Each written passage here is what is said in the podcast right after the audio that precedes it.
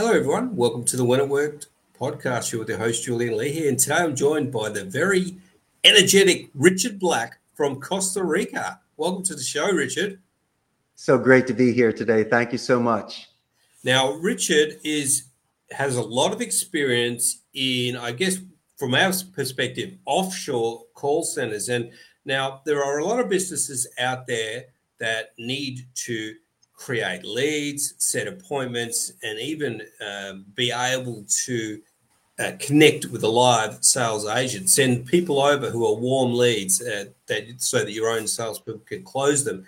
And um, it can be quite a costly approach, really, when you, you consider all the wages. So Richard has um, had a lot of success and experience in another market, and you're catering pretty much exclusively to the United States from Costa Rica. Is that right?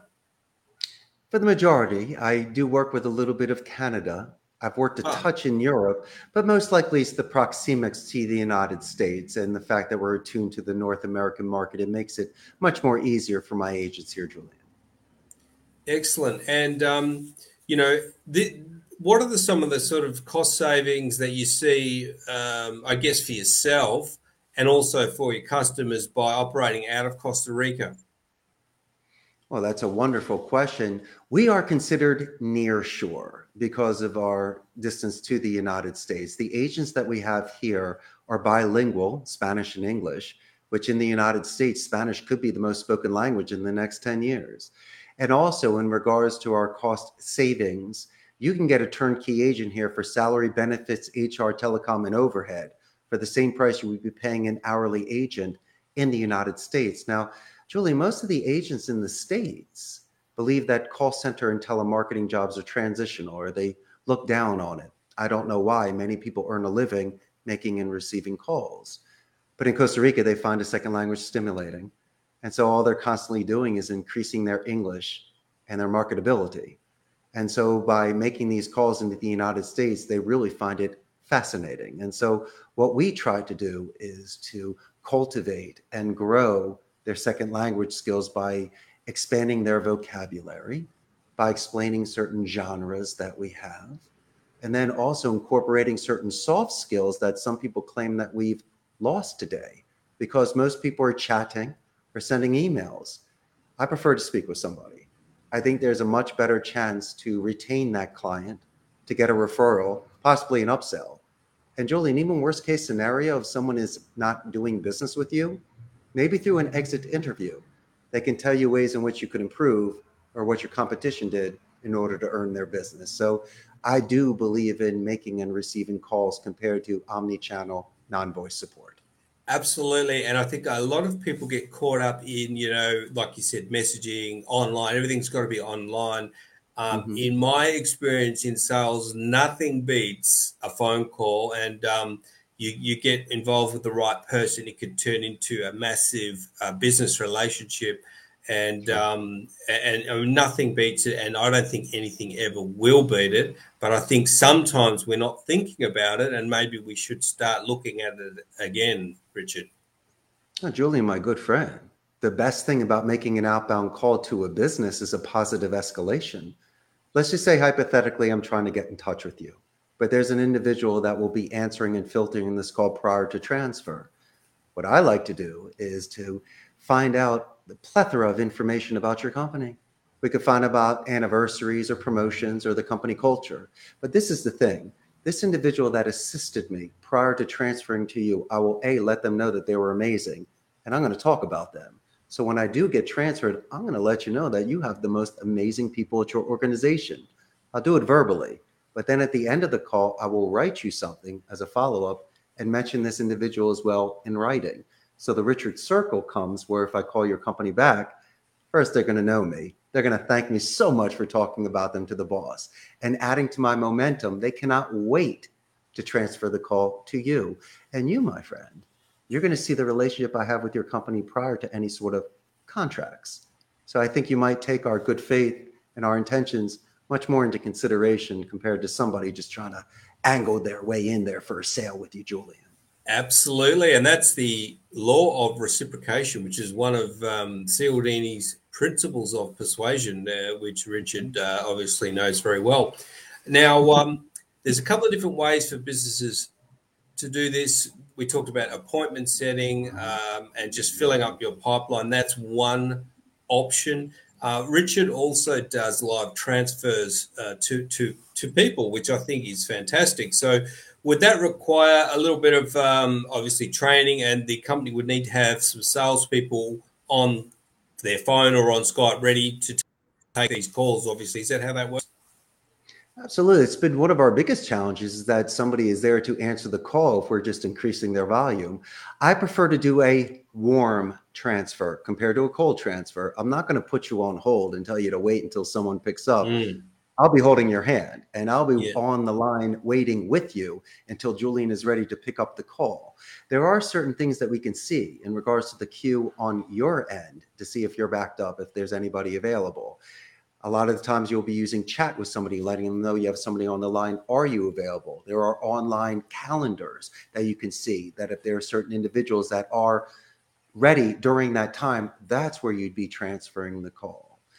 And worst case scenario, if everybody's busy, everyone's closing, and you need to stay on the phone for a couple minutes with that individual, that's an advantage. You can get more information out, solidify the relationship, and just have a really good time. And lessen any sort of pressures before the transferred call, but definitely strike where the iron is hot. But once again, some people don't want to be transferred. So there's nothing wrong about asking them at their convenience when would be an excellent time for us to follow up with them because Julian, there are certain protocols, and some people might want to check your credentials prior to doing any sort of business with you. So I respect any sort of decisions that they make, just as long from an educated point of view they make a decision to move forward with us. Yeah, this sounds very uh, good and a lot more professional than other call centers that I've used in the Philippines, uh, where um, you you have an understanding yourself as the CEO of sales process and having relationships with the prospects and not not just sending them over cold, all of that stuff. So um, I think that is quite appealing for people that are in sales type industries. And um, mm-hmm. So the other question I had for you, Richard, um, if there's say a solopreneur and, and, they are thinking I'm going to invest in this, um, do they need to produce a, a phone list uh, before they do that? In in regards to to um, do you have um, I mean so for somebody who has no idea of, of, of, how to start, I mean, do they need to um, start a call center or just any no, sort no, of business in general? No, they want to um, get some leads happening for themselves. Do they need to have their own list of phone numbers to provide you with, or do you have any sort of ability to provide a phone list? Uh, my my clients supply me with the list, and, and there's something in the United States, the DNC, which is the do not call list. So legally, they have to have this list scrubbed for me because my company is inscribed in the United States. So I do follow all U.S. business and banking laws. They in turn hire my Costa Rican corporation, which follows all the Costa Rican labor laws.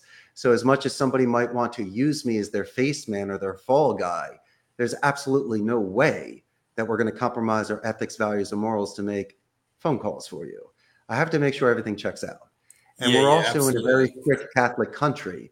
Julian, these agents have to go home and tell their parents what they do for a living. So, as much as I want to fulfill the needs of the client, it's much more important to show empathy, dignity, and allowing the agents to feel good about themselves and the job that they're doing. Absolutely. And the last thing you want is to uh, have one of your clients getting in trouble in the media for phone calls uh, because somebody outsourcing them is not following the do not call list. Much better to do it all above board for the long term. Yeah. And um, uh, Richard, uh, one thing you did mention was that um, you know the people that you have really enjoy working there, and, and, you've got sort of some really cool stuff. The first thing is the um, beautiful restored Mercedes. How do you use that in your business? Well, just like my favorite show in the 1980s, Remington Steele, I always felt like you needed to pick your clients up at the airport in style.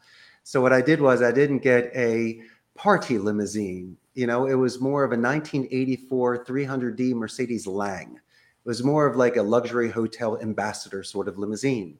So I ripped out the seats in the middle that you could flip forward, put a standard bar in there, cleaned her up a bunch. Now I got an excellent smooth ride that goes all over the country. And so, as I mentioned before, picking up family, friends, and especially clients at the airport like that, it's an excellent way when you're taking them to the hotel to be able to discuss the future plans of growing with us at the call center. So it really starts to draw. Yeah, it, it's wonderful. And uh, the other thing you've got going on is um, you've got um, like a gaming center for the employees, and you've you spend a bit of money making sure that they are having fun and they're able to talk with each other. Stuff. Tell us how that came about. So glad you asked, and it is totally my favorite question. Since I grew up in the 70s and 80s, I loved arcades. And unless you're a really good gamer, your five bucks would not last you very long. And so down here, what I've done is I go treasure hunting, and one man's trash is another man's treasure. And I'm more than willing to drive a couple hours to pick up a 1961 Rock-Ola Regis and restore her. So since I have the space and my wife allows me to buy this stuff, I currently have 13 pinball machines, six jukeboxes, a bunch of retro arcade machines, and an air hockey table. And so I've created a neutral environment through gamification. These agents can let off steam, they can recharge their batteries. They can meet people from other departments. And they also hang out with El Jefe. And it's an excellent place for us to be able to build that sort of culture where people become friends and they have a lot of fun. So instead of being on the phone for Instagram, why go outside and smoke a cigarette or sit by yourself at lunch? Go and hang out at the arcade and have an excellent time.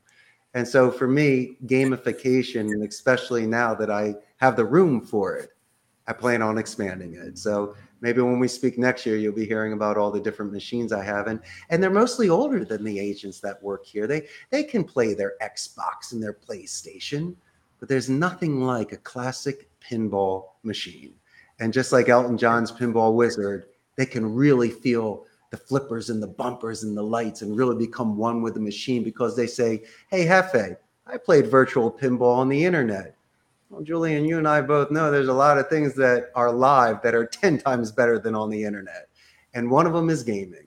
And so I yeah, just yeah. really try to encourage them to see what was my passion and what got me to buy these machines and restore them. So, yeah. And I mean, it's so important because um, it can be a very grueling job for people uh, making phone calls. And if you've got somebody that is uh, looking out for the people allowing them to um, be treated as humans, the clients are going to get better results because happy people on the phone is what you want after all, isn't it? Oh, absolutely. And, you know, this is not a job, this is a career. And call centers pay more than most vocations in Costa Rica. So I, I do have people here with law degrees and engineering degrees uh, because it's much more lucrative. But as I mentioned before, there's nothing better than someone being an amazing speaker because what happens then is that your potential is limitless. You're able to represent yourself properly. You can speak for others. And once again, your earnings potential is incredible. And so for me here, it's very important that I put into perspective that learning a second language, Julian, is 10 times harder than any sort of account that I'm going to put them on. So they should understand that they're more than capable, that their structured discipline and especially their cognitive skills that they're going to succeed. And so, it, once again, it's very important for me to encourage them to continue their career. And Richard, for people out there that are thinking sounds like a good idea, what's the what's the onboarding process for people to have a chat to either you or one of your salespeople? Well, they can call me directly, and I'd be more than happy once again to walk through their scripts, their rebuttals, their metrics, their system what they're going to find fascinating, Julian, about a call center is we have a quality control department. So instead of just reading your script and making phone calls, I have people actually listening to recordings and grading you on KPIs, which are key performance indicators. And so besides just going through the, the numbers and seeing that you're qualifying somebody, you and I are focusing a lot more on the soft skills. We mentioned before positive escalations. Am I using your name? Am I doing clarification questions?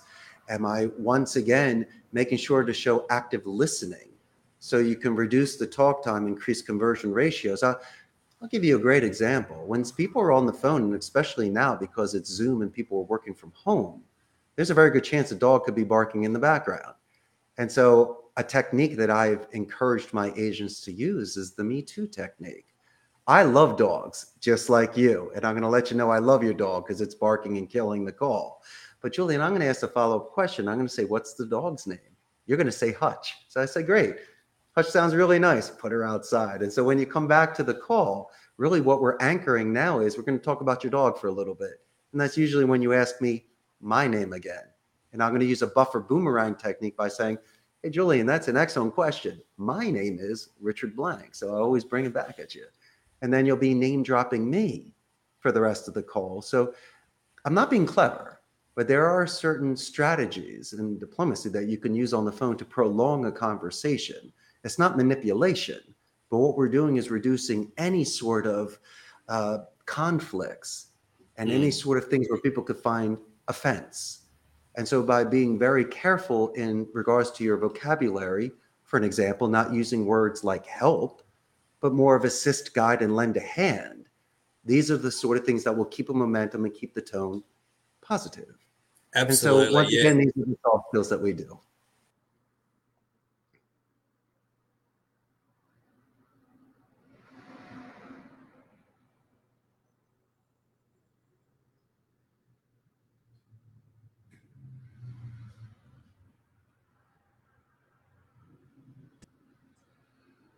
definitely some skill. Um, it's to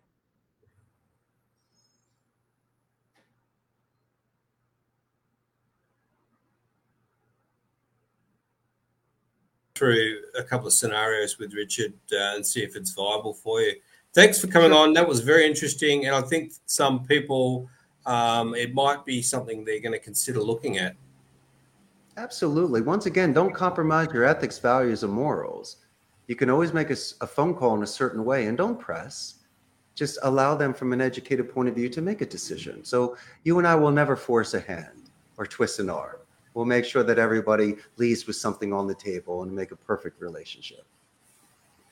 Absolutely. It reminds me of one of my favorite books how to win friends and influence people. You can't brow browbeat people. You've got to uh, take a different tact altogether. 100% correct and uh, thanks again, Richard. That was some great content and information for people. And uh, thanks for everyone for watching another episode of When It Worked. And I'll see you very soon when we do another one.